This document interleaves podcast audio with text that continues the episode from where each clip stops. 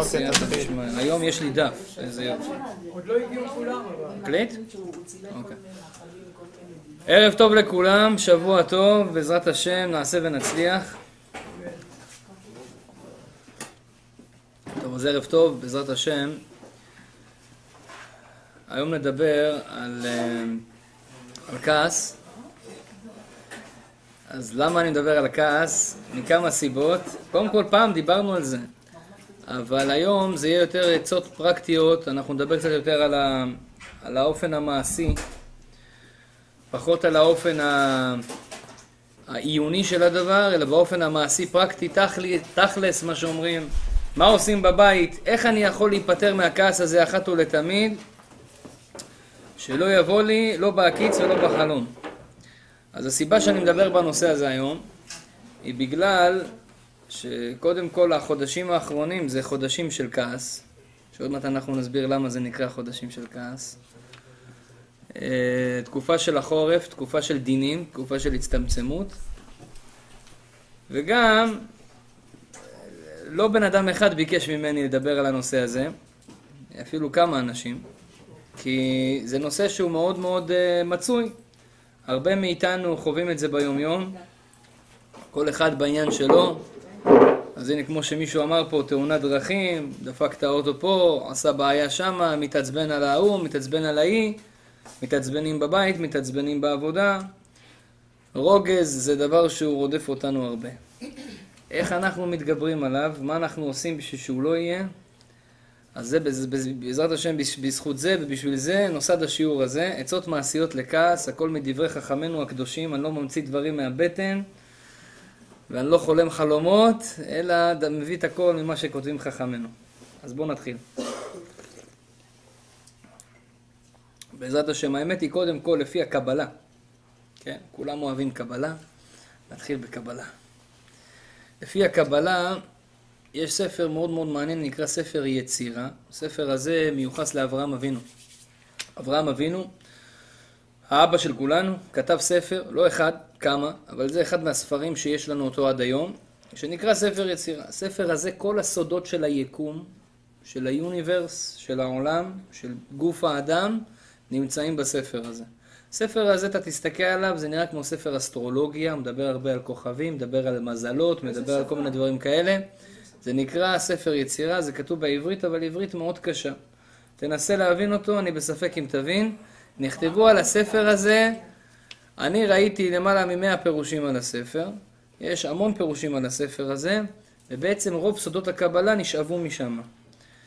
שם הוא כותב, מחלק את הספר ל-12 חלקים, לכל חודש וחודש, והוא כותב שם, ולכל האותיות, אז יש אותיות ששייכות לכל חודש, וכל חודש וכל אות שייכת לאיזה איבר בגוף האדם.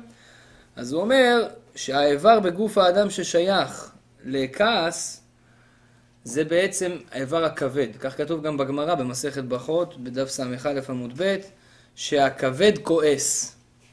מי כועס? הכבד כועס. טוב. ולא רק שהכבד כועס, במקומות אחרים כתוב שהכעס הוא גם באף. זאת אומרת, יש לנו שתי שורשים לכעס. אחד זה הכבד, אחד זה באף. בגלל זה כתוב בתורה, כשרוצים uh, לתאר כעס, אז התורה כותבת ויחר אף. אם זה ויחר אף השם, uh, ויחר אף uh, יעקב, כן? כל אחד ויחר אף, חרון אף, זה כעס בתורה. לא תראה שכתוב במפורש כעס, כתוב חרון אף.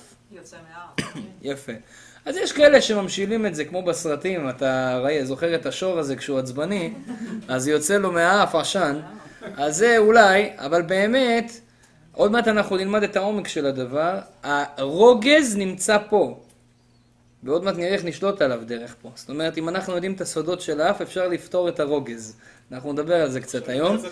הרוגז, הרוגז הוא נמצא באף, גם בכבד, אני היום לא אדבר על הכבד, כי זה נושא בפני עצמו, אנחנו נדבר יותר על האף, אבל ככה כתוב שם, שבשנה, סליחה, בגוף האדם הכעס שייך לכבד ולאף, בשנה, זאת אומרת בזמן, חודש טבת זה החודש ששייך לכעס, חודש טבת זה החודש, לא זה עכשיו שבט, זה החודש שעבר, זה חודש של הכעס, והאות עין באותיות, האות עין באותיות זה האות שהיא משתייכת לכעס. עכשיו, למה אני אומר לכם את כל זה?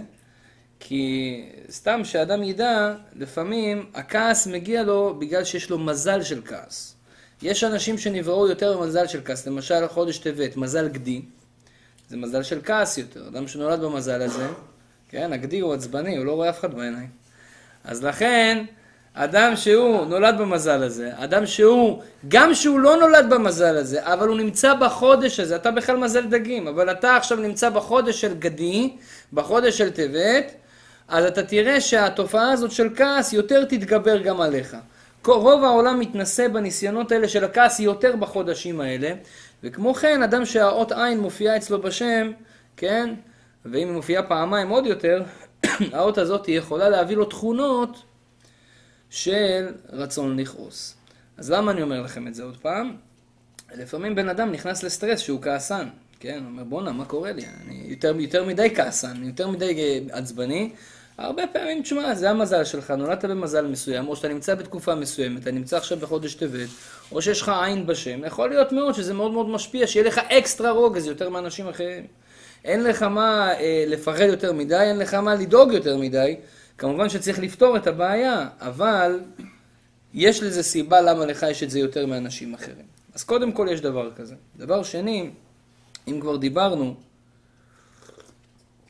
על העניין של הכעס שהוא שייך לאף, אז אולי באמת נראה את העצה הראשונה שלנו היום, איך פותרים את הכעס בשורשו. שורש הכעס, אמרנו, זה באף. כך כותב הרמח"ל, שבאף יש הרבה דינים. ולכן, מה שקורה, שהדינים שיש לבן אדם, דינים זה בעצם הבעיות, הלחצים, האנרגיות השליליות שיש לאדם בגוף, הם מצטברים לו באף. כי האף זה דין. בגלל זה אדם שהוא עצבני, אתה תראה שהאף שלו מתכווץ. הוא מרכז את כל, אם תשימו לב, אדם שהוא עצבני, הוא מרכז את כל הפרצוף לתוך האף. הוא מקמץ אותו. אדם שהוא שמח למשל, הוא מרחיק את הפרצוף מהאף. הוא פותח את הפנים, נכון? ולכן, כמה שהוא, הוא מרחיק את עצמו מהדינים הללו. אבל כשאדם עצבני הוא נמצא בתוך הדין, הוא נמצא בתוך העניין הזה. בגלל זה דרך אגב סתם, מבחינה, פעם דיברנו על זה בהרצאה של שמחה, מבחינה פיזית, אדם שהפנים שלו כל הזמן קמוצות, האדם הזה יגיע לכעס יותר מהר. הרבה יותר מהר. זאת אומרת, זה אדם שיכול להיות ביום שלו 10-20 פעמים כעס חופשי. למה? אתה במוזה כבר מוכנה. אתה כאילו, רק, רק תעוררו אותי, אני כבר פה, אני כבר, אני כבר חצי דרך בעניינים. למה? הפנים שלך כבר נמצאות שם. אז זה, האמת היא, זה כבר עצה ראשונה שאמרנו, אבל אם, אם, אם, אם נדבר עכשיו על העניין הזה של האף, וכמו שהרמח"ל כותב בספר שלו, באדיר במרום, אחד מספרי הקבלה של הרמח"ל, רבי משה חיים לוצטו, הוא כותב שהדינים מתרכזים באף, וכשמתגבר על האדם הדין, אז יש פה יותר מדי דינים, מה קורה להם? הם עולים למוח, ואז בן אדם נהיה חמום מוח, מה שנקרא. כשהדין עולה למוח, הוא מתרגז. אז זה בעצם מבחינה רוחנית מה שקורה. עכשיו, איך אנחנו מתקנים את זה, ומה אנחנו יכולים לעשות עם זה? מה עוזר לי האינפורמציה שהכעס באף? זה עוזר מאוד. למה? ברגע שאתה יודע את שורש הבעיה, אתה יודע איך לפתור אותה.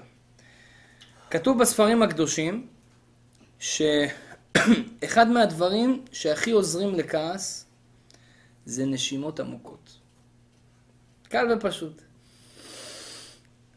אה, נשימה עמוקה, תנשום, תירגע. למה אומרים לבן אדם תירגע, תנשום? מה קשור לתירגע ותנשום? למה זה בא ביחד במשפט? תירגע, תנשום. באמת אנשים לא שמים לב, אבל לנשימה יש קשר לישיר לכעס. למה? הנשימה מיוחסת לאף. איפה נושמים?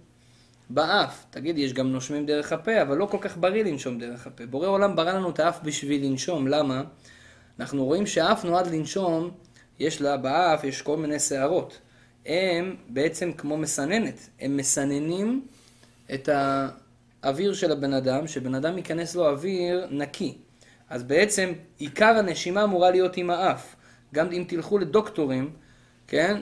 אפילו שהם לא מבינים ביהדות, הם יגידו לך שנשימה דרך האף מאוד בריאה לבריאות. מאוד בריאה לבריאות. עדיף לבן אדם להתרגל לנשום דרך האף. אז אומרים חכמים, כשבן אדם נושם דרך האף, ואם הנשימה היא עוד ארוכה, זה מרגיע אותך. איך זה עובד? כתוב בספרים הקדושים, יש לנו בתפילה פרק תהילים מאוד חשוב. פרק תהילים הזה מסתיים במשפט הזה, כל הנשמה תהלליה, הללויה. כל הנשמה תהלליה, הללויה. אומר המדרש, אל תקרא נשמה, אלא נשימה. שימו לב, נשמה, נשימה, יש לזה ממש אה, קשר מאוד מאוד מאוד יפה. פעם עשינו שיעור על, על, על, על נשימות, לפני הרבה זמן, שם דיברנו על זה באריכות, אבל הנשמה והנשימה הם קשורים אחד לשני. למה? כי בעצם כשאתה נושם, מתעוררת לך הנשמה. הנשמה של כולנו קצת יושנת. יש כאלה שהיא בכלל בתרדמת חורף. שנת דובים. לא קמה הנשמה שלו, הוא אדם פיזי מדי, הוא יותר מדי מטריאליסטי, אין לו נשמה בחיים. אדם שהוא נושם הרבה, זה חלק מהדרכים לעורר את הנשמה שלנו. נשימה מעוררת את הנשמה. עכשיו, למה אני צריך לעורר את הנשמה? תראו דבר עצום. נשמה שנתת בי טהורה. מה הכוונה? אנחנו אומרים את זה בבוקר, משפט מאוד יפה, אפשר לשים את זה בתור פוסט יפה. אבל, מה זה נשמה שנתת בי טהורה? כל אחד מאיתנו יש לו נשמה בפנים. הנשמה הזאת היא טהורה. מה זה טהורה? אין לה תכונות רעות. כשאני שואל אתכם, בן אדם כועס, הנשמה כועסת? זה לא יכול להיות. הנשמה אף פעם לא כועסת. אין לה מושג שנקרא כעס בכלל בנשמה. זה מידה רעה. כשאני אומר בן אדם, בן אדם אגואיסט, סלפיש, הנשמה היא אגואיסטית? אין דבר כזה. הנשמה היא טהורה, יש לה רק מידות טובות, יש לה רק דברים טובים. מי יכול לעשות רע? אחד שחושב רק על עצמו, אחד שכועס, אחד שמקנא, אחד תחרותי, שדורס אחרים, אחד עצוב, אחד עצלן, כל הדברים הללו, מאיפה הם מגיעים? הם מגיעים מתכונות הגוף. הנשמה נקייה היא טהורה. נמצא, שדרך אגב, הרבה אנשים שואלים, הרב, איך אני עובד על המידות, איך אני נהיה בן אדם טוב יותר? זה מאוד מאוד פשוט. פשוט שתהיה נשמה. פשוט תגלה את הנשמה שלך. זה עבודה בפני עצמה. אדם לא צריך לשבור כל מידה ומידה. יש שתי דרכים לעבוד על המידות להיות בן אדם טוב. להיות בן אדם, מה שנקרא. אחד, זה לקחת כל מידה רעה שיש לי, כעס, אני מטפל בכעס, קינה, אני מטפל בקינה, אה, אה, אה, עצבות, אני מטפל בעצבות, עצלות, אני מטפל בעצבות. זה, נו, חזק וברוך, זה ייקח לך הרבה זמן, אבל זה טוב, ככה צריך גם לעשות. ויש דרך קלה יותר, מה לעשות? לעורר את הנשמה שבנו, לעורר את הנשמה שבך. תחיה חיים של נשמה, לא חיים של גוף. זה דרך חיים, זה הדרך חיים של הצדיקים. לחיות חיים של נשמה, ברגע שאתה נשמה, אין לך כל המידות האלה, לא באות לך בכלל. כי אתה מזדהה בתור נשמה. אבל זה נושא להרצאה אחרת. נחזור לענייננו בעניין הכעס. כשבן אדם נושם נשימה, אמרנו, כל הנשמה, תעל עלייה הללויה, אל תקרא נשמה, אלא נשי מה? בן אדם נושם נשימות. הנשימות האלה שהוא נושם, אומרים חכמים, כל נשימה שאדם נושם, היא בעצם מעוררת את הנשמה שלך מחדש. כמה שאתה יותר מעורר את הנשמה שלך, אתה בעצם נהיה בן אדם יותר טוב, כי הנשמה אין לה רע. אז ברגע שאתה נושם, מתעוררת הנשמה. כשמתעוררת הנשמה, אין כעס, כי לנשמה אין כעס. בגלל זה זה עובד כל כך יפה כשבן אדם נושם והוא נרגע. ודרך אגב, בן אדם שלא רוצה להגיע לידי כעס, צריך לעבוד על הנשימות שלו. תשימו לב שאנחנו בלחץ, אנחנו נושמים מאוד קצת. נשימות מאוד מאוד מאוד קצרות ומעטות. אבל כשנכנס הרבה, כשנכנס הרבה נשימה למוח, כשנכנס הרבה אוויר למוח, במצב הזה בן אדם הוא רגוע יותר. למה הוא רגוע יותר? בגלל שהנשמה שלו התגלתה. אז זה סוד ראשון שמלמדים החכמים, אתה רוצה לא לכעוס, תתחיל לנשום נשמה. תתחיל לנשום. נשימות עמוקות. ובגלל זה אפילו אם יש בן אדם שהוא לידינו, אתה רוצה שהוא יפסיק לכעוס, תגיד לו תנשום עמוק, תנשום, תנשום, תוציא אוויר. תנשום, תוציא אוויר, הדבר הזה יעזור לך. זה דבר ראשון. דבר שני... מה זה? זה חמצן שמגיע למוח. מאוורר את זה. את מה הוא מאוורר? את הכעס. מה זה הכעס? הכעס זה אש. הכעס זה, זה תכונה של אש, והחמצן הזה, מבחינה פיזית, הוא מאוורר את האש. איך הוא מאוורר את האש? לפי מה שאני הסברתי. נשמה, הנשימה מעוררת את הנשמה. הנשמה זה, עבר, עברור, כן? עכשיו, זה עצה ראשונה. אבל זה לא הכל. באף יש לנו עוד תכונה. יש לנו תכונה שנקראת ריח. באף יש לנו ריח. אדם מריח. איזה כיף להריח ריחות אה, נעימים. תמיד שהזוהר והגמרא רוצים לתאר לך את גן עדן, הם לא מתארים לך את זה בהנאות של אכילה, בהנאות של, אה, לא יודע, שיזוף בשמש, אה, כל מיני הנאות כאלה. איך מתארים לנו את גן עדן? באמת אנחנו לא יכולים להבין מה זה גן עדן. גן עדן זה משהו רוחני. איך מתארים לנו את גן עדן? ריחות נעימים. הריח זה משהו כיפי כזה, אבל זה משהו רוחני כזה קצת. הוא לא, הוא לא, הוא לא תאווה רגילה של גשמית. אתה, זה לא משהו שאתה יכול להחזיק. אתה יכול להחזיק ריח, אתה יכול... אה, זה לא משהו מוצק. אז הריח, יש לו סגולה מאוד מאוד מאוד יפה, שהוא קודם כל, הוא תענוג. דבר שני, אומר הרמח"ל, אם אתה רוצה, הכעס אמרנו שהוא נמצא באף. אתה רוצה לשחרר את הכעסים באף, לשחרר את הדינים על ידי ריח. אדם שמריח ריחות טובים, פחות כעס יהיה לו. אדם שבבית קונה איזה ארומה כזאת טובה, איזה, איזה ריח טוב כזה, הדבר הזה, אני אומר לכם, זה בדוק, סתם ריחות טובים בבית, הדבר מונע כעס. אתה רוצה שיהיה לך ילדים רגועים, תעשה להם ריח טוב בבית. זה דבר ראשון. לא רק בבית, גם בעצמך. זה אחד הסיבות שלפעמים טוב ככה להשפריץ איזה בושם ככה מדי פעם. למה לא? תרגיש טוב עם עצמך. כן? לא להתקלח בבושם, יש כאלה עושים מקלחת עם הבושם. אחר כך כל, ה, כל הרחוב מריח, כולם יודעים שהוא הוגו בוס. אבל זה לא הכוונה, הכוונה היא לקחת את הריח ולהריח ריחות טובים, זה ממתק את הדינים שיש לנו באף. הרי אמרנו, כשיש על האדם הרבה הרבה דינים, ואמרנו שדינים, בהרצאה של המתקת הדינים הסברנו קצת איך דינים באים לאדם, על ידי עין הרע, על ידי כל מיני עבירות שאדם עושה, כל מיני חסימות מזל שהוא חוסם לעצמו, יש עליך דינים, דינים, דינים, ואז אתה רוצה הרבה לכעוס. אז כל הכעס הזה, איך אני משחרר אותו, הרבה פעמים זה על ידי ריח. וזה מה שאומר רבנו האריז"ל, ופעם אמרתי לכם את הסגולה הזאת להמתקת דינים. אבל זו סגולה להינצל מן הכעס. כשאדם רואה שהכעס מתגבר עליו, יחפש משהו להריח. ועדיף שזה יהיה ריח עם ברכה. זה עוד יותר מעלה גדולה.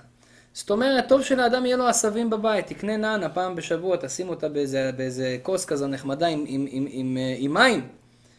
פתאום אתה רואה שמתחילים לעלות לך הסעיפים, זה מגיע לך עד הגרון, הגיעו מים עד נפש, תיזכר בנענה, תרוץ לנענה, תעשה ברכה, אל יסבה בסמים, תן אותה בריח, אבל ריח כמו שצריך, שייכנס לך לכל הצ'קרות, ואתה תראה פתאום הכעס מתמוגג והולך. למה? אתה מיתקת את הדינים על ידי ריח טוב, והוספת ברכה, ריח רוחני. אין כמו הדבר הזה. אומר רבנו אריזל, ממתק את כל הגבורות שנמצאות לך באף. אז מצינו שתי דרכים. אמרנו שהאף, חרון אף, נמצא, כעס נמצא באף. איך אנחנו ממתקים את האף? על ידי ערך אפיים. יש חרון אף. מה ההפך של חרון אף? ערך אף. חרון זה משהו קצר, זה משהו מיידי. ערך זה משהו ארוך. נשימות ארוכות, ריחות נעימים, זה עוזר לבן אדם להתגבר על הכעס. זה דבר ראשון. אמרנו, היום אנחנו נדבר עצות פרקטיות. דבר שני, לערך אפיים יש כמה הסברים. הסבר ראשון, כמו שאמרנו, ערך אפיים זה נשימה. תאריך את האף, תנשום עמוק, אריכות, ערך אפיים, ההפך של חרון אף. אנחנו קוראים לקדוש ברוך הוא ערך אפיים ורב חסד ואמת. מה זה ערך אפיים? כמה דברים רעים אנחנו עושים לבורא עולם. הוא הוליד אותך, הוא ילד אותך, נתן לך אוכל, נתן לך גוף, נתן לך הכל, וכל היום אתה עושה דברים מה שהוא לא רוצה. אבל למה הוא לא בא ונותן לך פטיש בראש? למה לא בא מיד מן השמיים ונותן לך איזה פליק? אחרי שעשית איזה עבירה, תארו לכם, בן אדם עשה עבירה, פתאום בא יד מן השמיים, הלו, בום! אף אחד לא יעשה עושה עבירה הבאה. למה זה לא ככה? בורא עולם יש לו תכונה שנקראת ערך אפיים. אני מעריך את האף שלי, לא כמו פינוקיו, כן? מעריך האף הכוונה, מעריך את העצבנות. העצבנות נמצאת באף, אני מעריך אותה. אז בסדר, אני סובל, אני סובל, אני סובל, אני לא, אני לא קמוץ עכשיו לדון אותך על מה שעשית. אז עכשיו אנחנו לומדים מבורא עולם דבר גדול. אם אתה רוצה להתגבר על הכעס, אתה צריך להיות ערך אפיים. מה זה ערך אפיים? ערך אפיים זה קח את הזמן. מה הכוונה קח את הזמן? מה, להיות שנטי כזה? לוקח את הזמן? מה זה לקחת את הזמן? מלמדים חכמים, ערך אפיים, הכוונה, כשמגיע הכעס, אתה חייב להסיח את דעתך ממנו לקצת זמן. מה הכוונה? הכעס תופס אותך עכשיו. באמת, אם אתה תחכה כמה דקות, ראיתי באחד מהספרים של הסגולות, סגולה לכעס, אהבתי את הסגולה הזאת. הוא אומר לך, ברגע שאתה כועס, לך לברז של המים, תיקח מים, שים בפה, אל תבלע, תחזיק את זה 3-4 דקות, אחר כך תוציא ואז תכעס. בואו נראה אותך כועס. הוא אומר, אחרי זה ודאי אתה לא תכעס. למה? הוא אומר, יש פה שתי דברים. אחד, מים זה חסד. לקחת מים, בפה, החזקת את זה הרבה זמן, מה קרה? קצת מיתקת את עצמך עם חסד. דבר שני, הכעס תופס אותך עכשיו. אם אתה תיתן לו עוד כמה דקות, אתה תראה יעבור זעם, הכל יהיה הרבה יותר, הכל יהיה הרבה יותר בקל. אם אתה עכשיו לא תוציא את הכעס לפועל, תדחה אותו. לא אמרתי לך לא לכעוס. פשוט, איך אומרים? עוד כמה דקות. תחכה עוד קצת, מה הבעיה? תכעס אחר כך. תכעס יותר אחר כך. אבל אחר כך תכעס. לא עכשיו. זה מה שאומרים חכמים. ערך אפיים, הכוונה, תן לזה עוד קצת זמן. היה איזה רב אחד, סיפור ידוע, לא זוכר השם של הרב. היה לו חליפה של כעס. כן. הוא היה לו חליפה, יש חליפות, אתה יודע. חליפה של שבת, יש חליפה של יום טוב. היה לו חליפה של כעס. כל פעם שאני כועס, איך אני נכנס בלי החליפה של הכעס? הלך, לוקח את החליפה של הכעס, ואז הוא כועס. אסור, הוא עשה כלל בחיים שלו, אני לא כועס בלי החליפה של הכעס. כמו עשיו, אתה יודע, עשיו, כשהיה מכבד את אבא שלו, כתוב, לא היה בן אדם בעולם שכיבד את אביו כמו עשיו. עשיו הרשע, כמה שהיה רשע, מכבד את אבא שלו מאוד. היה לו לבוש מיוחד, עזבו שהוא גנב את הלבוש הזה ממישהו, אבל היה לו לבוש מיוחד לאבא. כשאני מדבר עם אבא, יש לי בגדים מיוחדים. שגנבתי מנמרוד, שגנב מאדם הראשון. אבל זה בגדים מיוחדים, בגדי החמודות של עשיו. והיה מכבד אותו. אותו דבר אדם צריך לכבד את הכעס. שוב, כעס זה דבר רציני. צריך שיהיה לו חליפה מיוחדת. אז ככה הוא עשה. עכשיו, למה הוא עשה את הכלל הזה? מה העניין בזה? העניין הוא מאוד פשוט. עד שאני אלך ויחליף את החליפה, הכל כבר יהיה בסדר. על זה נאמר, כן? אין מרצים אדם בשעת כעסו. תחכה קצת, אחר כך דבר עם הבן אדם. כי כשעובר זמן, הזמן הוא התרופה הטובה ביותר לכל דבר בעולם. תדעו לכם, רוב הפעמים, דיברתי היום, שבוע שעבר או לפני שבועיים, עם איזו אישה אחת שהיא מקצועית בכאילו רפואה טבעית. והיא אמרה לי משהו מאוד מעניין. הילדים שלי שיהיו בריאים, השבוע היה להם חום. לאחד, עכשיו גם השנייה קיבלה יהי רצון של הרפואה שלמה, מחר אני גזרתי שהיא תקום בלי, בעזרת השם שהגזרות שלי יחשבו. לא, כל כך היה לי קשה כשהיא עם חום, אז אמרתי יאללה, ריבונו של עולם, שלא יהיה לה חום. אז בעזרת השם, בזכות השיעור. אז עכשיו היא, אה, אה, היו להם חום, אז דיברתי עם איזה מישהו בקשר לעניין הזה. ואז היא אמרה לי, תשמע, זה לא משנה אם אתה נותן להם את ה... את הלינו, לטביל, כן? או לא נותן, זה, זה יעבור באותו זמן. מה הכוונה? היא אומרת שבעצם הגוף יודע לרפות את עצמו. הוא מרפא את עצמו. כאילו, גם תיתן לו, גם לא תיתן לו. זה יכול להרגיע אותו, זה ישכיח את זה, אבל בסופו של דבר זה יתרפא. הקדוש ברוך הוא ברא לנו גוף כזה מדהים, שהוא כמו פצע, נפתח לך פצע, פתאום הוא נסגר. כאילו, פעם חשבתם על זה? תארו לכם, אתם נוסעים באוטו, פתאום יש לך איזה מישהו נותן לך איזה שריטה באוטו, ככה ספנס כזה יפה, כן? כמו היה פעם הבן אדם הזה, זוכרים ש... ש... כל יום היה, קנה ג'יפ חדש. ארבע, כן? ג'יפ ארבע על ארבע, שמונה על שמונה, יש כל מיני ג'יפים. אז, אז הוא ראה ג'יפ ארבע על ארבע, כתוב ארבע כפול ארבע, זה שיכור אחד כל לילה, ראה את הג'יפ, אמר ארבע כפול ארבע, מה הבעיה? לקח מפתח, שווה שש עשרה.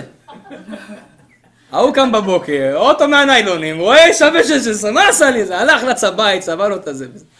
יום למחרת, השיכור עוד פעם הלך בדרך, ראה עוד פעם את זה בלילה, אומר, בואנה, מה, לא מבינים? שווה 16, עוד פעם כותב לו. בקיצור, ההוא כבר אה, נגנב ממנו, מה, מה אני אעשה עם השיכור הזה? אני לא יודע מי זה, אין לי מצלמות אפילו לדעת מי זה. אמר, אתה יודע מה, אני אלך לצבא, אני אגיד לו שיעשה לי שווה 16 יפה כזה, ככה שיהיה, איך אומרים, אה, שיהיה מסודר. אז הוא עשה שווה 16. יום אחרת הוא קם בבוקר, הוא רואה וי.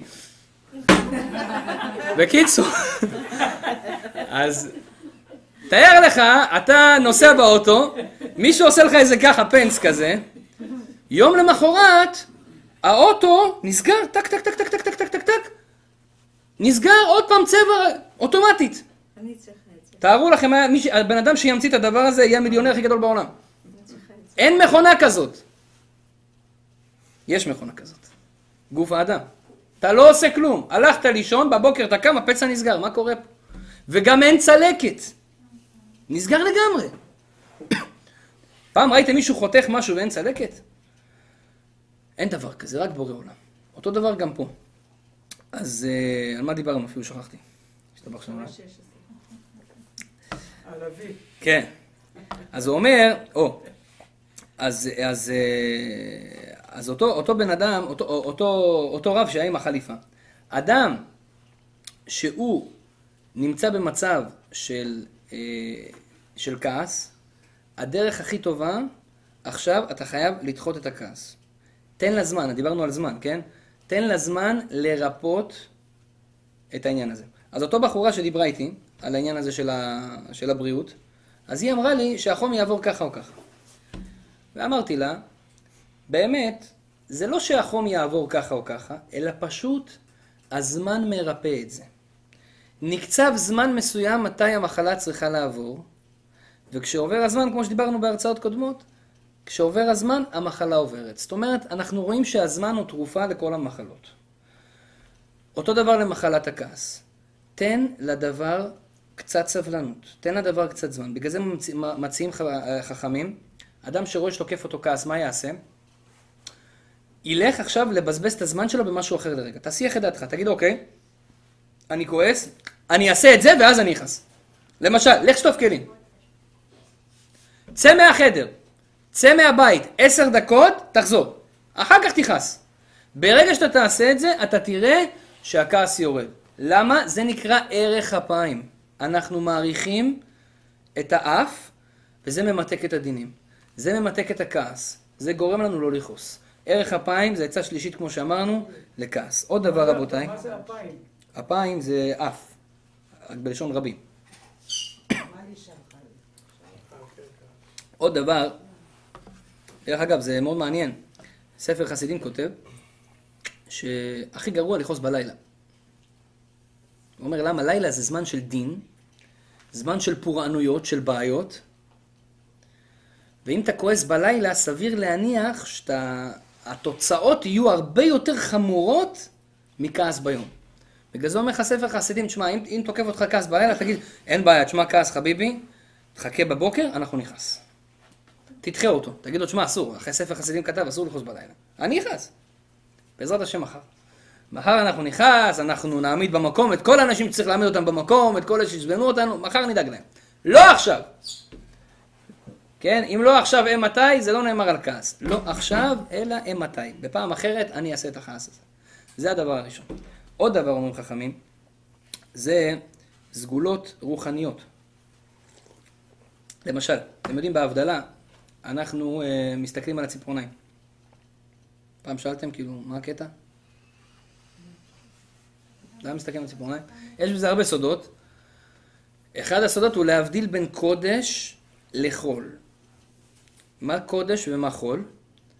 כתוב שהציפורן זה קודש, והאור זה חול.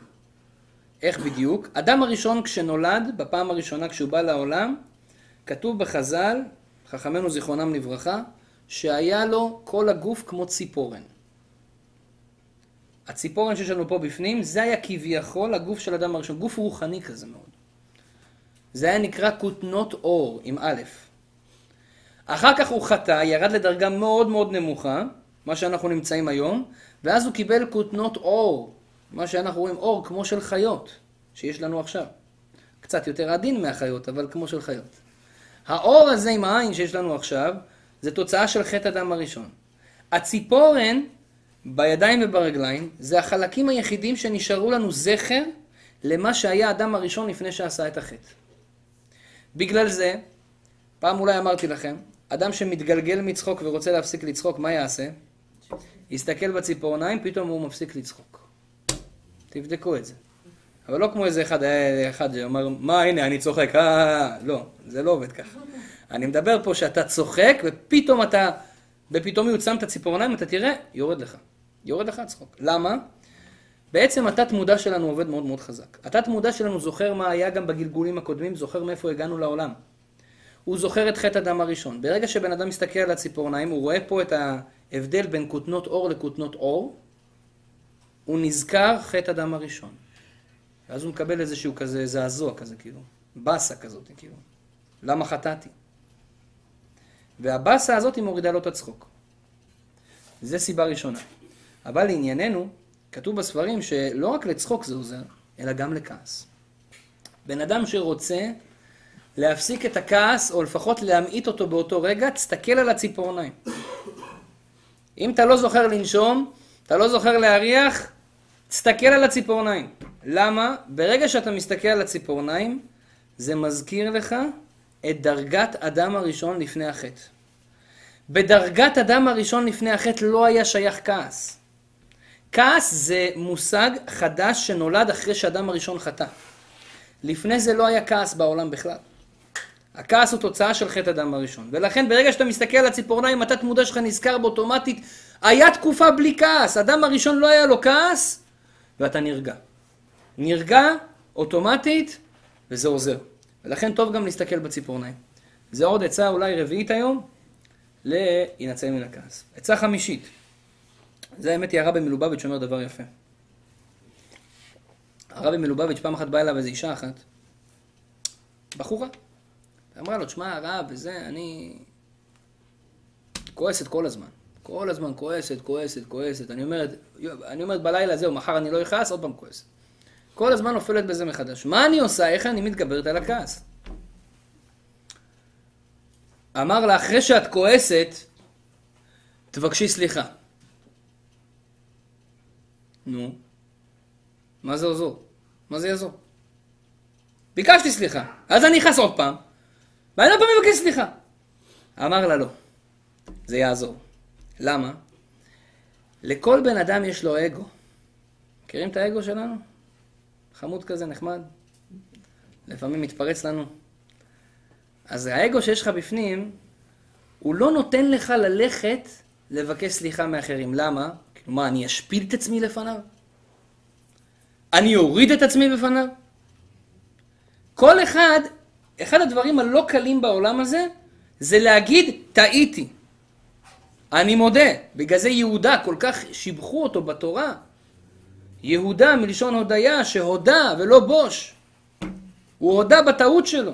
בגלל זה אנחנו נקראים יהודים. אנחנו צריכים לעבוד על המידה הזאת, להודות באמת. לא מתביישים. עשינו טעות, אומרים שעשינו טעות. סתם, זה מחזק מאוד. אם סתם בן אדם ייקח את העצה הזאת לחיים שלו, איזה זוגיות תהיה לו. עשית בעיה, עשית משהו לא הכי טוב. בסדר, לך תגיד, אני מצטער, עשיתי בעיה. לא, אני בסדר. ואז מתחילים כל המריבות. אם היינו קצת יותר uh, כאלה... חכמים. חכמים, להגיד, בסדר, אתה צודק, טעיתי, טעיתי, זהו, טעיתי. אבל קשה לנו להגיד את זה. אז הוא אומר לה, בגלל שבגוף יש לנו סוג של רצון לא להשפיל את עצמנו ולהגיד טעיתי, ברגע שאת תיקחי על עצמך, אומר לה הרבי מלובביץ', תיקחי על עצמך שכל כעס שאת כועסת על מישהו, לא משנה מי זה, את חייבת לבקש ממנו סליחה, ולא יהיה אפילו כעס אחד שאת לא תבקשי סליחה, תקבלי על עצמך. קבלה. כל כעס שאת כועסת את מבקשת סליחה אחריו. ואת תראי שזה יעזור לך לא לרצות לכעוס יותר. למה? כי ברגע שאת הבנת, אוקיי, כל כעס אני חייבת לבקש סליחה, הגוף שלך עושה עכשיו אה, חשבון. בואנה, לא משתלם לכעוס. אם אני אכעס פעם הבאה, אני צריך עוד פעם לבקש, לא משתלם, לא רוצה אז אני לא אכעס. אז הגוף אוטומטית, אחרי כמה פעמים שעשית את זה וביקשת סליחה, הגוף אוטומטית יידחה מלכעוס. זה כמו חינוך של הגוף בצורה, בצורה אוטומטית. זה משהו מדהים. תראה כמה הרבי נכנס לעומק של הנימים של הנפש של האדם. ואומר לך, פשוט תבקש סליחה. עכשיו, למה יש אנשים שכל הזמן מתעצבנים? כי זה אנשים שאף פעם גם לא מבקשים סליחה. נדיר שהם מבקשים סליחה. בדרך כלל אדם שבאמת מבקש סמיכה על כל כעס, מבקש מחילה ומוריד את עצמו, אדם הזה הוא בהרבה פחות יכעס פעם הבאה. ולאט לאט הכעס יצא לו בכלל מהלקסיקון. אין כעס. למה? הגוף מרגיש לא משתלם לי להשפיל את עצמי אחרי הכעס. אבל כל זה בלבד שאדם ייקח על עצמו ויגיד, אני, כן, לא יגיד נדר, אבל אני מקבל על עצמי, בלי נדר, שכל פעם שאני כועס על מישהו, אני אבקש ממנו סליחה שכעסתי עליו. גם מהילד שלך בן שלוש, וגם מהילד שלך בן שנה. אה, הוא לא מבין, זה לא משנה, זה לא קשור אליו, זה קשור אליך. תבוא אליו ותגיד לו, צוצי קטן, מחילה. אני יודע שאתה לא מבין, אבל סליחה. למה? התעצבנתי עליך, עשית משהו, התעצבנתי עליך, אני מבקש סליחה. והדבר הזה פשוט יוציא לנו את ה... יוציא לנו את, ה... את הכעס מהגוף. עכשיו, האמת היא לא רק קבלה כזאת, זה קבלה שייעץ לנו הרבי מלובביץ'. ראיתי בספרים אחרים, כמדומני הרב חמוי כותב, רבי אברהם חמוי, היה חכם גדול, לפני 100 שנה, 120 שנה, הוא כותב שאם אדם רוצה להתגבר על הכעס, כשכואב בכיס, אז לא יהיה כעס. מה הכוונה? אתה תעשה לעצמך, תקבל קבלה, נדר, נדר בלי נדר. אבל הכוונה, כשאומרים בלי נדר, אין הכוונה שאוקיי, אז אפשר לעשות לו. נדר, הכוונה, אתה עושה את זה, ייהרג ובל יעבור. אני עושה את זה. שכל פעם שאני כועס, 50 דולר לצדקה. לרב שאני הכי שונא. סתם, זה תוספת. זה יהיה בכלל קשה. 50 דולר לצדקה, לבית כנסת, למקום מסוים, אני נותן. כל כעס 50 דולר לצדקה, כן? עכשיו, כל אחד לפי הרמות כועס שלו יכול גם להעלות את, את המחיר, כן? אני זוכר, האמת, האמת היא, העצה הזאת, אימא שלי אמרה לי את זה כשהייתי ילד. כשהייתי ילד, איך הייתי מתפרנס? תראו, דבר יפה. אימא שלי אמרה, אימא שלי התעצבנה על אבא שלי שהוא מעשן. אמרה לו, תשמע, לא מתאים לי עישונים וזה סיגריה. צריך להפסיק לעשן. טוב, מה עושים? קשה לו להפסיק לעשן. אז נותנים פרנסה לישראל. ישראל, אני, אני חתמתי עם אבא על הסכם, כל פעם שהוא מעשן, הוא מביא לך חמש שקל. אמרתי, וואלה, קימה, הסכמים כאלה מתאימים לי. אני אחפש אותו בנרות. ואני משקפת, מסתכל בחוץ עם חברים, איפה הוא נמצא, כל סיגריה, אני ישר מקלל, אבא. אחרי כמה פעמים הוא כבר ראה שלא משתלם לעשן. לא משתלם, לה... כואב בכיס. כואב בכיס. או שמתחבאים מהילד, כן? אבל באמת, אם בן אדם יראה על עצמו, אם הוא יקבל על עצמו גדר כזה, אז זה אמרו חכמים, עשו סייג על התורה. אדם שרוצה להצליח בעבודת החיים שלו, תעשה סייגים, תעשה גדרות. אני עושה גדר, שאם אני כועס, אני נותן כך וכך סכום לצדקה, ואתה עומד בזה. אתה תראה שהגוף שלך אוטומטית יפחד לכעוס. למה? כשיוצא כסף, חכמים קוראים לכסף דמים. אתם יודעים מה זה דמים? דמים זה דם. אדם שמוציא כסף כאילו הוציא חלק מהדם שלו. בגלל זה אומרים שצדקה זה מכפר כמו קורבן. מה עושים בקורבן? קורבן, אתה שוחט אותו, נשפך הדם, נכון?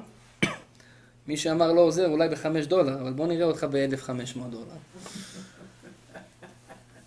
אמרתי, כשזה לא עוזר מרימים את הרף של, ה, של, ה, של הצדקה. כשבן אדם מקבל על עצמו גדר, הגדר הזה הוא בעצם מונע ממנו לפעם הבאה שיהיה לו רתיעה, יהיה לו פחד. הגוף שלנו הוא מאוד חכם. זה מה שנקרא אינסטינקטים, נכון? פעם שאלתם את עצמכם, למה כשבן אדם עושה לך ככה בעיניים, ליד העין, אתה ישר, ישר בא לך רפלקס כזה. אתם יודעים למה? כי פעם קיבלת מכה, ומאז יש לך פחד לקבל אותה שוב. אז אתה אוטומטית מגן על זה.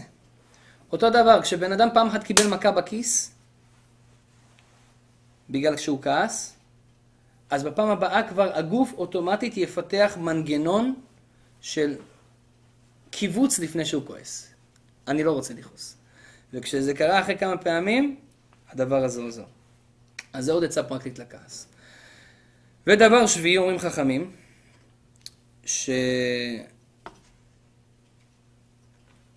שכתוב שלכל דבר יש סגולות פיזיות ויש סגולות רוחניות.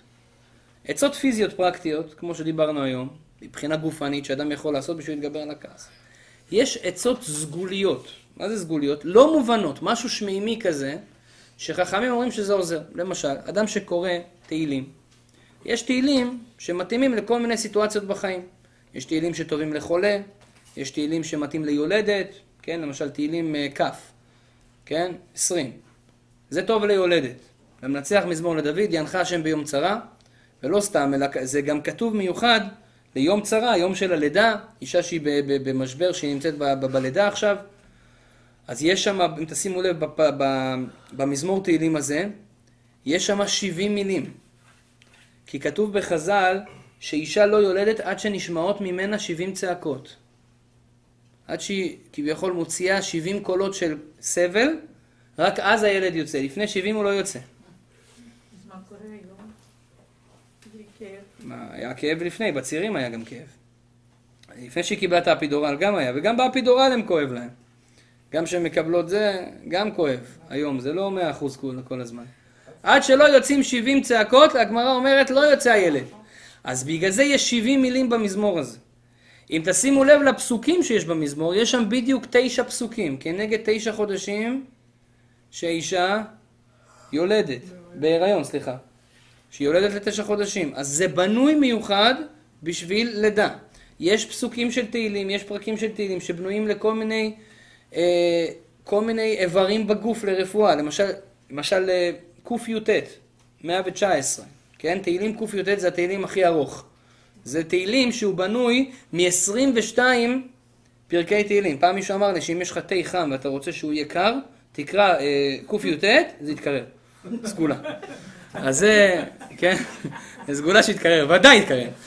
אז תהילים קי"ט, אדם שקורא את התהילים הזה, יש שם 22 פרקים קטנים. הוא מתחלק, זה פרק אחד שמתחלק ל-22 לפי האותיות של האלף-בית. מתחיל באלף, בית, ג', ד'. עכשיו, אם תשימו לב, יש כזה אה, ספר שימוש תהילים, כתוב למעלה, כתוב שם, זה סגולה לכאבי כליות, זה סגולה בקי"ט שם לאוזניים, זה לעיניים. האיברים בגוף מתחלקים שם בקי"ט. אחד הדברים שעוזר לכעס, בקי"ט, אות ק', כן? קי"ט, אות ק', כן? המזמור הזה הוא מסוגל לכעס. זאת אומרת, בן אדם שיודע שיש לו כעס, אם יקרא את המזמור הזה בתדירות, הרבה, או בעיקר בזמן הכעס, הדבר הזה ירגיע אותו. איך זה עובד? סגולה. מבחינה רוחנית זה מושך שפע של רוגע. מושך שפע שמציל אותך מכעס. עוד סגולה רוחנית כתוב, כשבן אדם נמצא בבית הכנסת, או אפילו לא בבית הכנסת, בשיעור תורה, ואחר כך אומרים קדיש. בקדיש יש פסוק מדהים, אמן יהא שמי רבה, מברך לעלם לעלמי עלמיה יתברך. האמן יהא שמי רבה הזה, זה פסוק מדהים, שאפילו המלאכים מקנאים בנו שיש לנו את הפסוק הזה. בגלל זה אנחנו קוראים את הקדיש בארמית, אתם יודעים למה? כי המלאכים לא מבינים שפת ארמית.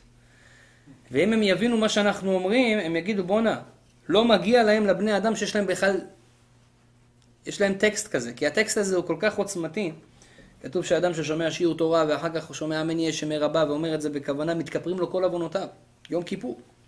נהיה חדש. אדם ששומע אמן יהיה שמי רבה בכל כוחו, קוראים לו גזר דינו. אם נגזר עליך איזה גזרה בשמיים ואמרת אמן יהיה שמי רבה, קראו את הגזר דין. נגזר שיהיה לך חום בתאריך כזה וכזה, אמרת אמן יהיה שמי רבה בכוונה, לא יהיה חום. נגזר חס ושלום שיגנבו משהו מהבית של הבן אדם, יפרצו לו הביתה לא עליכם, יפרצו לו לאוטו, נגזר. אתה גוזר את הגזרה, אתה קורע אותה לגזרים. כן? בגלל זה קוראים לה גזרה, שאפשר לקרוע אותה לגזרים. איך? אמן יהיה שמי רבה. ועוד סגולה, אם בן אדם בזמן שאומר אמן יהיה שמי רבה מכוון בראש שאני לא יכעס יותר.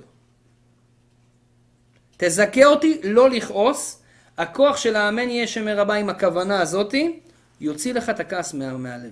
יש עוד כמה מילים למשפט, רק, רק, רק מה שאמרת. לא, בעיקר אמן יהיה שמר רבה, מברך לעלם לעלמי עלמיה יתברך. אנחנו הספרדים אומרים עד יתברך. טוב שכל אדם ילמד את זה בעל פה, שכשהוא נמצא בבית הכנסת, הוא יוכל לומר את הפסוק הזה כמו שצריך. אחרי שהחזן, או שאותו בן אדם שאומר את הקדיש, כן? אומר אה, את החלק הראשון של הקדיש, ואז אתה עונה אחריו, אמן יהא שמיה רבא. מה צריך לחשוב במוח? ריבונו של עולם, תוציא ממני את הכעס. אמן יהא שמיה רבא, תוציא ממני את הכעס. הדבר הזה זה סגולה להוציא את הכעס מהלב של הבן אדם. פתאום אתה תלך ברחוב, אתה תראה, בואנה, רגוע לי יותר. רגוע לי יותר. דבר שלישי, אכילת תמרים. הגמרא במסכת כתובות אומרת, יש כמה דברים שתמרים עושים לאדם. אחד מהדברים, דיברנו על זה פעם, גורמים לבן אדם להפסיק לדאוג. גורמים לבן אדם, זה נגד כל מיני מחלות, מחלת הדחורים לא עליכם, תמרים פותרת אותה. ואחד הדברים שמונה שם הגמרא, כעס. אדם שיש לו כעס, נשנש תמרים חביבי, הכל יהיה בסדר. התמרים זה dates. התמרים הם מורידים את הלחץ, מורידים את הדאגה, מורידים את הכעס של הבן אדם, ולכן זה דבר טוב שאדם יעשה, ירגיל את עצמו לאכול תמרים מדי פעם, הדבר הזה בריא. ברכת התמרים, כן, לא לשכוח לעשות על זה ברכה, מברכים על זה בורא פרי העץ, ובגלל שזה שבעת המינים, אז אחרי שאכלת, בוא נגיד שלוש תמרים, כבר יש שם בוודאי 27 גרם, שלוש, ארבע תמרים, אתה כבר מברך את ברכת מעין שלוש. זה ברכה אחרונה על התמרים, ברוך אתה השם, על העץ ועל פרי העץ ועל תנובת השדה, ברכה מדהימה, שאנחנו מברכים אותה אחרי שאוכלים כמות מסוימת של יותר משלושה תמרים, אז טוב גם להקפיד בדבר הזה בוודאי, זה יעזור לאדם להירגע, זה יעזור לבן אדם להיות יותר רגוע, פחות לכעוס. אז זה סגולות רוחניות, והאמת היא גם כתוב בגמרא, כמדומני במסכת פסחים, שיש דבר שהוא מאוד מאוד מועיל לרפואה, והדבר הזה נקרא פת שחרית. פת זה לחם, שחרית זה בוקר. אדם שאוכל לחם בבוקר, הדבר הזה מונע 83 מחלות מעיים, ועוד הרבה בעיות אחרות, פלוס שגורם לאדם להיות רגוע ולא כועס. אדם שכל בוקר אוכל לחם, זה בריא. לא נכנס פה עכשיו לסוגים של לחם, מולטי גריין, אה, לחם כוסמין, לחם אה, לא יודע מה, קוסמת, כן. צריך להיות בלי כלום? לא, אתה יכול לאכול את זה עם אבוקדו, אתה יכול לאכול את זה עם אה, זה, אתה יכול לאכול את זה עם גבינה, או אתה יכול להיות כמו הרב שך, שפעם הנכד שלו שאל אותו, הרב, אבא, אה, סבא, למה אתה, למה אתה אוכל לחם בלי כלום? אז הוא אמר לו, מה זאת אומרת? אני אוכל לחם עם רמב"ם. אז גם זה אפשר. בכל מקרה, קורא רמב"ם, אז הולך לחם עם רמב"ם. אז זה... אפשר לאכול את הלחם עם משהו, אבל הלחם, ולא סתם לחם, שאוכלים בבוקר, כן? לא בשעה שתיים בצהריים, יש כאלה, הבוקר שלהם זה ב-12. אני מדבר על בוקר, בוקר זה בוקר, כן? בוקר, שבע, שמונה, תשע, עשר, אחת עשרה, זה עדיין איכשהו בוקר. יאכל פת שחרית, ברכת המזון, ככה בכיף, כתוב, אדם שרוצה שלא יחסרו מזונותיו לעולם, כך כותב המשנה ברורה. הוא אומר, לעולם לא יחסרו מזונותיו. אני זוכר שהיה איזה בחור אחד בשואה, פעם סיפרתי לכם סיפור, שאומר שגם בשואה היה לי מה לאכול ולא היה לאף אחד מה לאכול. איך היה לך מה לאכול בשואה? הוא אומר, אני בחיים שלי לא פספסתי ברכת המזון ובירכתי אותה בכוונה. מילה במילה, ברוך אתה השם, אזן את העולם כולו בטובו, בח... בגלל שראיתי את זה בשולחן ערוך. במשנה ברורה שכותב שמי שמברך ברכת המזון בכוונה לא יחסרו לו מזונותיו, אז גם בשואה לא יחסרו לו מזונותיו. אומר כל הזמן בשואה איכשהו, הוא סיפר את הסיפור שלו, מאוד התרגשתי. איכשהו הוא קיבל אוכל. כולם לא קיבלו, הוא קיבל. והוא זקף את זה לזכות של ברכת המזון. אז אדם שאוכל פת שחרית, מוריד את הכעס. יעשה ברכת המזון, ואני אומר את זה לאנשים, שאנשים מתלוננים עליהם בפרנסה. הרב, אין לי כסף. הביזנס יורד, עכשיו בחורף כולם מפסידים. בלאגנים, בעיות, מה עושים? אמרתי לו, "אתה- מה, מה אתה דואג? יש לך הבטחה מהחפץ חיים. מישהו יכול בעולם הבא להתווכח עם החפץ חיים? מישהו יכול להגיד משהו נגד החפץ חיים? החפץ חיים אומר לך הבטחה, תברך ברכת המזון בכוונה, לא יחסרו לך מזונותיך. מה זה לא יחסרו מזונותיו? לא יהיה מינוס בבנק, לא יהיה חובות. כוונה. אז זה, זה פת שחרית, זה הסגולה של פת שחרית, מבטלת את הכעס, גורמת לרוגע. עוד דבר, רוצה לספר לכם סיפור. להבין שכל הכעס זה דמיון אחד גדול. מישהו עובד עלינו פה. יש סיפור שהיה באחד מהעיירות באשכנז עם רב, לא זוכר השם של הרב, אבל בקהילה של הרב היה איזה עשיר אחד, גביר. גביר זה אדם עשיר, שקראו לו חיים. בגלל שהוא עשיר והוא היה קצת יודע קצת תורה, היו קוראים לו רב חיים. אף על פי שהוא לא היה הרב, אבל רב חיים. הרב חיים הזה, יום אחד בא לרב שלו ואומר לו, כבוד הרב, בית הכנסת, הרב הראשי של העיר, יש לי בעיה, אני כל הזמן כועס. כמו הבחורה עם הרבי מלובביץ', גם הוא. כל הזמן כועס. אני מנסה להתגבר על הכעס ולא... כל הזמן אני כועס, הוא מסביר לרב, ההוא מעצבן אותי פה, וההוא מעצבן אותי שם, ואשתי מעצבן אותי כאן, והילד מעצבן אותי פה. והוא מסביר לרב, ואז הרב אומר לו, בשביל זה אתה בא אליי? בשביל הבעיה הקטנה הזאת אתה בא אליי? זה שום דבר, אתה תפתור את זה בתוך שנייה, הכל בסדר. הוא אומר, כנראה הרב לא הבין, אני מסביר לו עוד פעם, הרב, אני מתעצבן מכל פיפס. אנשים, משהו, מישהו לא בא לי טוב בעיניים, נגמר. הוא אומר לו, זה לא בעיה רצינית, אל תבוא אליי עם בעיות קטנות. בא עד שבאת אליי, אתה בא לי עם בעיות כאלה, הכל בסדר, זה, זה בעיה, זה שטות, זה כלום. טוב, הוא אומר, כנראה הרב לא מבין שכמה בעייתי זה כעס, הוא חושב שזה כל כך קל, הוא אומר לו, אתה יכול, זה קל. כנראה הרב לא מבין, אולי הרב הוא רגוע בטבעו, אז הוא חושב שזה קל להתגבר על הכעס, אבל טוב. התייאש, הלך. קרא הרב לשמה של בית הכנסת, אמר לו, בוא, בוא חביבי, בוא. אתה ראית את העשיר הזה, את חב חיים? כל שבוע, בגלל שהוא תורם הכי גדול בבית הכנסת, אנחנו מביאים לו את העלייה, הטופ של הטופ. עלייה לתורה המפטיר, האחרונה. השבוע אתה לא מביא לו. אתה מביא לו את הזה הכי, את הכבוד הכי מבוזה. אתה נותן לו את הגלילה של הספר תורה. אצל האשכנזים יש להם ספר תורה כמו מגילה כזה. אז יש מישהו שנקרא גולל, כן? מה זה גולל? הוא בסוף, אחרי שסיימו את הספר תורה, שמים את הספר תורה עליו והוא צריך ככה לגלול את זה. טוב, זה כאילו, זה לא משהו של כבוד, זה לא עלייה לתורה. אמר לו, אתה נותן לחיים הזה גלילה, אתה לא נותן לו את ה... אמר לו, אבל הרב הוא תורם גדול, הוא התעצבן, חבל. איך אומרים? לא כבוד, הוא התבזה. אומר לו, זה מה שאני מבקש ממך לעשות. טוב. הוא לא יודע איך לעשות את זה בצורה עדינה, אבל ביום שבת הוא בא לרב חיים, הוא כבר חושב שהוא עולה מפטיר וזה, אומר לו, פתאום הוא מעלה מישהו אחר. אז הוא כבר עלה לו סף העצבים לפה, מה קרה? עלייה שלי. ואז הוא בא שואל, מה, מה, מה קרה? אז הוא שואל את השמש, הוא אומר לו, השמש, אתה לא מקבל מפטיר היום. אני לא מקבל מפטיר? התחיל להתעצבן עוד יותר. אמר לו, למה אני לא מקבל מפטיר? אמר לו השמש, אני אגיד לך את האמת, בינינו, הרב נתן לי הוראה לפני השבת, שלא לתת לך מפטיר במיוחד. לא לתת לך היום מפטיר. הרב אמר, אם הרב אמר, הרב אמר, ונרגע. למה הוא נרגע? כי הוא זכר, הוא אומר, כנראה הרב עושה לי תרגיל. יש פה משהו, הרב לא סתם עושה דברים.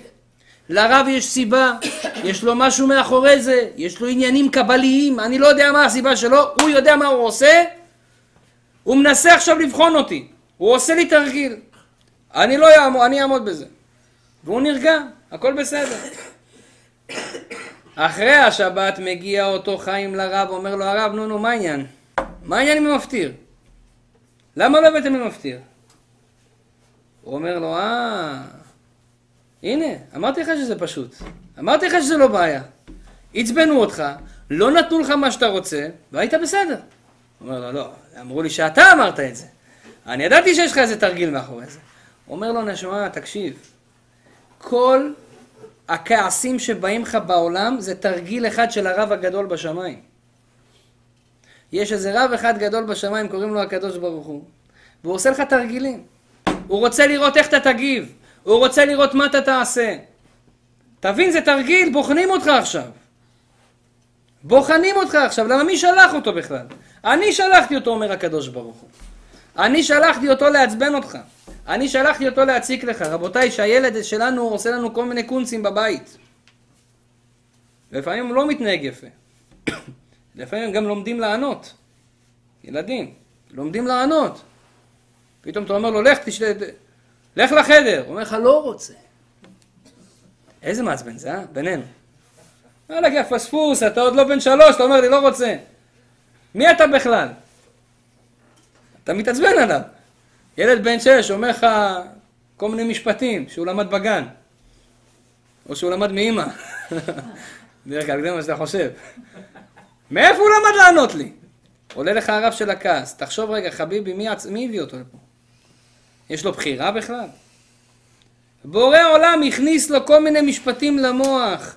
בורא עולם רוצה לראות אותך, עכשיו אתה נמצא פה בתרגול. מישהו פה מלמעלה מסתכל. למה היום המציאו את המצלמות? אתם יודעים למה? כדי שקצת אנחנו נתרגל לעובדה שאתה מצולם כל שנייה בחיים שלך. היום, דרך אגב, זה אמיתי. כל רגע אנחנו מצולמים. כמעט בכל רגע. ברחוב, שאתה הולך, כל מקום כמעט יש מצלמות אבטחה. פעם שאלתם את עצמכם, לא עלינו, שקורים פיגועים בארץ, תמיד הפיגוע מצולם. איך הוא מצולם? בכל מקום יש מצלמות. העולם היום נהיה מקום שכל הזמן הוא מצולם. גם פה יש מצלמה. כן, אני בסדר, אולי גם פה אורי שם פה איזה כמה מצלמות שאנחנו לא רואים. אה, יש? הנה, אתה רואה, אין, איזה... כל מקום, נשמה. רואים אותך, מסר מסריטים אותך. מצלחה מול הפנים שלך. אני אומר, אני אומר, פה יש מצלמה, כן. אז יש, יש בכל מקום מצלמה, הכל מצולם, למה? בורא עולם רוצה שנתרגל לעובדה, חביבי, תבין, אנחנו צופים בך ורוצים לראות איך תתנהג.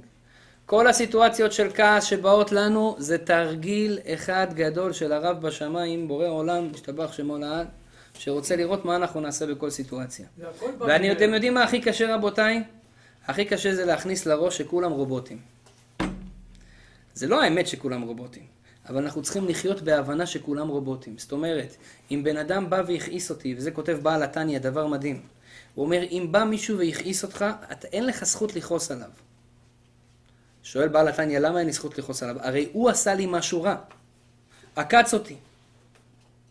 עשה לי משהו לא טוב. חס ושלום היכה אותי. למה שאני לא אכעס עליו? דיבר אליי לא יפה, למה שאני לא אכעס עליו? אומר בעל התניא כי זה גזירת שמיים. אז תשאל על בעל התניא, אבל איך זה גזירת שמיים? הוא בחר, יש לו בחירה.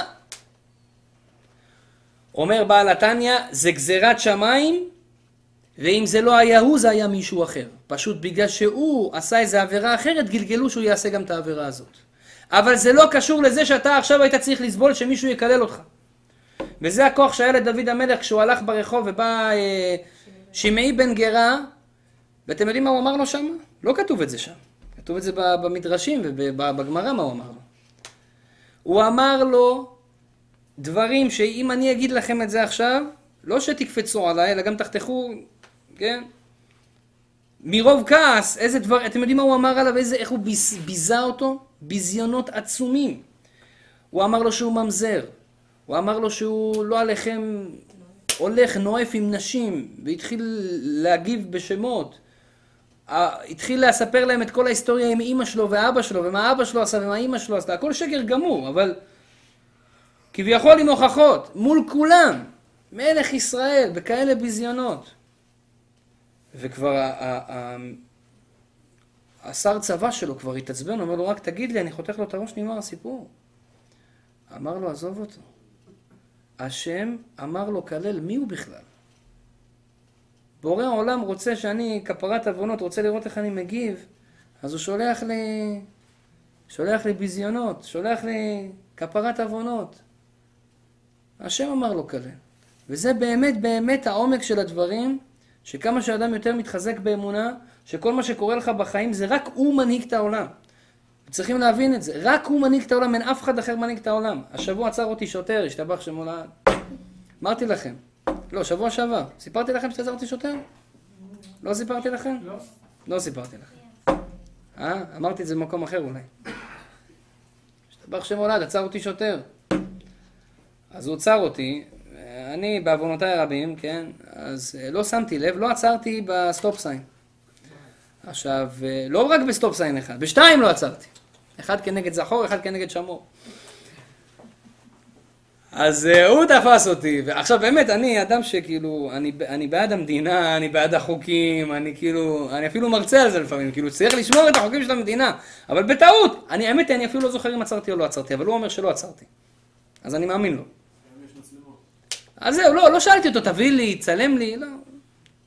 אמרתי לו, תשמע, הוא בא אליי עכשיו, בזמן שהוא בא אליי, אני מתחיל לשנן, רגע, רגע, רגע. אין שום כוח שפועל בעולם. בורא עולם מחליט את כל ההחלטות. בורא עולם שולח את כל השליחים, והוא שליח של הקדוש ברוך הוא עכשיו, והוא רוצה לבחון אותי באמונה. אז אני עכשיו בא למי שאמר והיה העולם, וקודם כל אני עושה תשובה, ריבונו של עולם חטאתי, אביתי, פשעתי, עברתי על דינא דמלכותא דינא. עברתי על מה שהחוקים של המדינה, וזה דבר שצריך לעשות עליו תשובה, כי גם אתה קבעת בתורה להקשיב לחוקים של המדינה. אז אני עושה על זה תשובה, ואני לא אעשה את זה יותר בעזרת השם, ואני גם אפרסם את זה ברבים כדי שאחרים גם ייזהרו בזה. זה מה שעבר עליי באותו רגע. בזמן שהשוטר הולך. אז הוא מגיע אליי, ואז אני אומר, ריבונו של עולם, הכל בידיים שלך. אתה מחליט את כל ההחלטות בעולם. ואתה יכול להחליט שעכשיו הוא מזכה אותי. הכל בידיים שלך, הוא כלום, הוא רובוט. ואז הוא מגיע, ואומר לי, רישיונות. ואז אני מביא לו רישיונות, אז הוא אומר, גם, רישיונות זה לא, גם ביטוח צריך. אז אני פותח את הזה של הביטוח, אני מביא לו ביטוח, הוא אומר לו, חביבי, זה ביטוח של 2015. אמרתי, וואלה, שכחתי להכניס את 2018. שכחתי להחליף אותו, היה לי בבית. השתבח שם הולד, על הכל מהשם. על זה לא התפללתי, על הסטופסיין התפללתי, על זה לא התפללתי. ואז אני מדבר איתו, אני אומר לו, תשמע, כבוד השוטר, אני אדם טוב, תראה את הקרדיט שלי, אני לא עושה בעיות. אני בעד החוקים הללו, ואני מקבל על עצמי, לא נזהרתי, חטאתי, אביתי, פשעתי, כן, באנגלית אמרתי את זה. ובאמת, אתה צודק.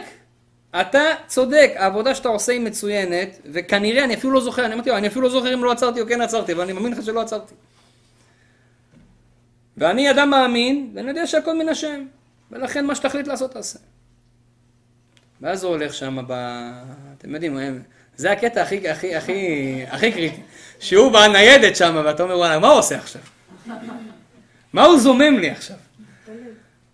לא, ואז אני ממשיך ככה לדבר עם השם. כנראה לא דיברתי איתו מספיק, אז הוא הביא את השוטר שאני אדבר איתו קצת יותר. אז זה הביא, לדבר עם השם, ואז הוא מגיע ואומר לי, שמע, הכל בסדר. הכל בסדר. על ה stop sign אני פודה אליך. אבל תשמע, אומר לי, אומר לי, אני רוצה גם לוותר לך על השלישי, אבל אז זה כאילו עצרתי אותך לבטלה. אז קח 60 דולר קנס על זה שלא היה לך רישיונות, וסע. אני סומך עליך. סע. ביטוח. שהיה לך ביטוח, כן. אמרתי, השתבח שמו לעד, קודם כל תודה רבה שאמרת לי שלא נתתי 60 דולר אקסטרה צדקה החודש, אז הייתי צריך להביא את זה לשוטרים, אבל תראה מה זה בורא עולם. תראה מה זה בורא עולם. למה שהוא, זה פרנסה שלו, אני חושב שהם מקבלים פה אחוזים.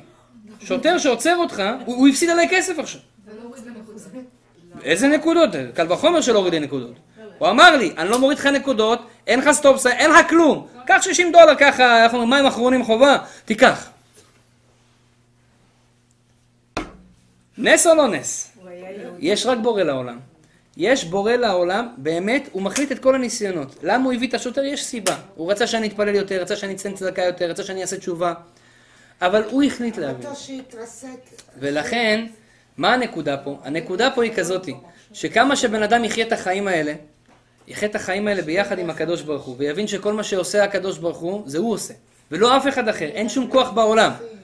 אין כוח לא לשוטרים, לא לשופטים, אין כוח לאף אחד, יש רק את הכוח של בורא עולם שהוא מחליט את הכל. אם אדם יחיה ככה, הוא יבין שמי שמכעיס אותי, באמת באמת באמת, זה רק הוא. ומה הוא רוצה? הוא רוצה לתרגיל. הוא רוצה לראות איך אני מגיב.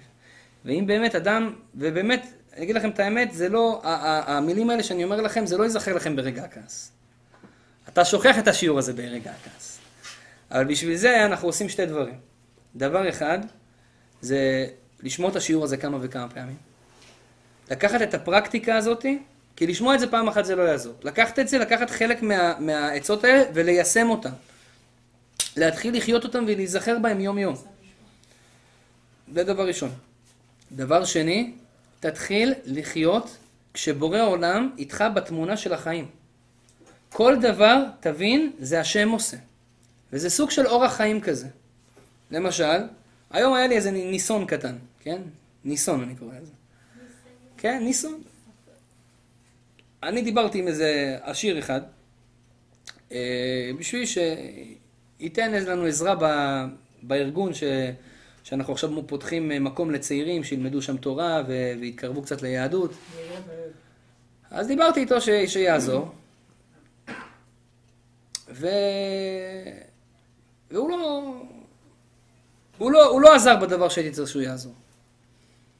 בין לבין, היה לי איזה חבר אחד, שהוא רצה לפרסם מודעה בעיתון על איזה משהו שאנחנו עושים, בארגון שלנו,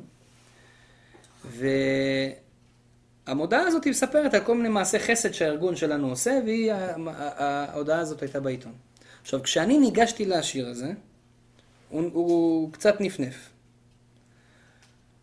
ואז אמרתי לקדוש ברוך הוא אחרי זה, אמרתי לו, ריבונו של עולם, אל תפתחו בנדיבים בבן אדם שאין לו תשועה. הכל ממך. אני לא צריך אף אחד, אני צריך רק אותך בחיים שלי. רק אתה תעזור ל- לילדים ולא אף אחד אחר. ובאמת, בסופו של דבר, אתה תגלגל שיצא מזה דברים יותר טובים. בסופו של דבר, מה שקורה, המודעה הזאת שעשינו בעיתון, בורא עולם גלגל שהעשיר הזה יראה את המודעה, ואז לא שאני אבוא אצלו, שהוא יתקשר אליי ויגיד לי, אני רוצה לעזור לך. בורא עולם אומר, אל תדאג, אני לא רוצה שאתה תלך לאחרים. אני אביא אותם אליך. אבל אני רוצה שאתה תאמין שכשאומרים לך לא, זה לטובה. כי כשבא הבן אדם ואמר לי לא, חשב, אז בהתחלה בא לי מחשבה ואמרתי, למה זה קורה? בורא של עולם, אתה לא רוצה טוב, אני עושה טוב לילדים שלך, אתה לא רוצה? בורא עולם צוחק בשמיים ואומר, אל תדאג, אל תדאג, אני מתחמן פה משהו יותר לטובתך. אני מתחמן פה משהו לטובתך, שלא אתה תבוא לאחרים, אחרים יבואו אליך. ובגלל זה, למה אני מספר לכם את זה? זה דברים אישיים שלי, אבל למה אני מספר לכם את זה? להתחזק, שגם אם קורה לך משהו שהוא כאילו רע בחיים, זה הכל עניין שבורא עולם אומר, תמתין, שבועי שבועי, תחכה שנייה, אני הולך להביא לך את זה בצורה כזאת יפה, שאתה תגיד, וואו, כל הכבוד ריבונו של עולם, שיחקת אותה. עכשיו, אדם שחי ככה עם הקדוש ברוך הוא יום יום, הוא מייחס את הדברים שקורים לו בחיים להשם. זה מהשם, וזה מהשם, וזה מהשם, והכל מהשם. אדם כזה לא יכעס. למה הוא לא יכעס? כי ברגע שמישהו מעצבן אותו, אז מה הוא, מה הוא רואה מול העיניים? הוא רואה גם את השם. הוא רואה את השם מכעיס אותו, ואז הוא אומר, אה, השם, אתה מנסה אותי? אין בעיה, אני עומד בניסיון. אבל ברגע שאין לך את הקדוש ברוך הוא כל יום בחיים שלך, אז ברגע שבן אדם מכעיס אותך, אתה שוכח מהשם בכלל, ואז יש רק את הבן אדם הזה, ואז אתה כועס עליו. אבל גם אם כבר כעסת ונפלת, כמו שאמרנו, תבקש סליחה. הסליחה תעזור לך לא לכעוס בפעם אחרת. וזה באמת גם אולי טוב לסכם את זה בדבר הזה. את השיעור שלנו היום דיברנו על כמה וכמה עצות מעשיות, אם זה בסגולות רוחניות, אם זה במאכלים, אם זה בדברים... אה, אה, גופניים פיזיים שאדם יכול לעשות, אם זה נשימה וריחות טובים ודברים כאלה, כמו שדיברנו, כל הדברים עוזרים. אבל אולי אחד הדברים החשובים ביותר, כמו שאמרנו, זה דברים שאמרנו בסוף. שאדם חי עם השם כל יום, ומייחס את כל הדברים שקורים בחיים שלו לאט לאט לבורא עולם, גם את הכעסים שיבואו לו על אנשים, הוא ייחס אותם לבורא עולם, ויעזור לו לכעוס. וגם אם נפלת בכעס, אל דאגה, לא קרה שום דבר. תתקן את זה, ובכעס הבא יהיה לך הרבה יותר קל. מה התיקון? בקשת סליחה. כי זה לא, זה לא, אי אפשר לתאר, וזה לא יכול להיות שאנשים בעולם יסבלו בגלל שאתה כעסת עליהם. ואפילו שהוא אשם, ואפילו שמגיע לו, אתה תעשה את שלך. תמיד אני אומר את זה לזוגות צעירים. אפילו אם בעלך לא צודק, את תעשי את שלך. את לא צריכה לדבר אליו לא יפה. את לא צריכה לנקום בו. אפילו שהוא לא צודק. אותו דבר גם הפוך. אשתך לא צודקת, אתה תעשה את שלך. כי אם אתה מחזיר, אז בעצם קורה שאתה עכשיו בנקמה. עשית לי ככה, אני אעשה לך ככה. אתה מחזיר כעס. לא. אתה את הסליחה שלך תבקש. הרבה פעמים יש מריבות בין בני זוג. מריבות. היא צועקת עליו, הוא צועק עליה, ואתה חושב שאתה צודק. יכול להיות מאוד שבאמת אתה צודק. אבל גם קצת פגעת בה, על הקצת הזה לך תבקש סליחה. תישאר בצדקה שלך, בצדקות שלך, אם אתה לא ברמה גם להוריד את עצמך מזה.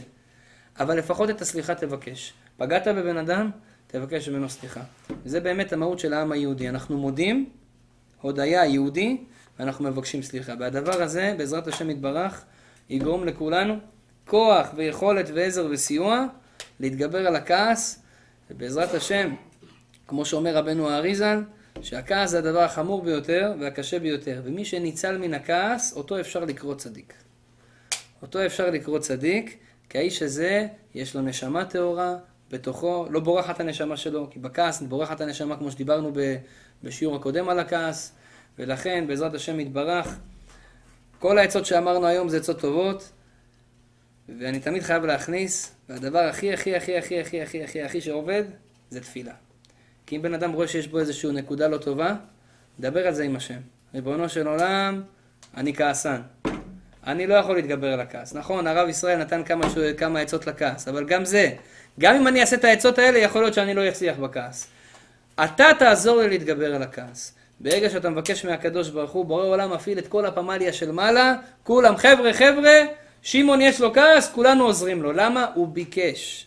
תבקש, אל תתבייש, בורא עולם יעזור לך. יהי רצון שהשם יגזור עלינו ועליכם גזירות טובות, ובעזרת השם ישועות ונחמות לכל מי שצריך בכל העניינים, פרנסה, זיווגים, אמן ואמן.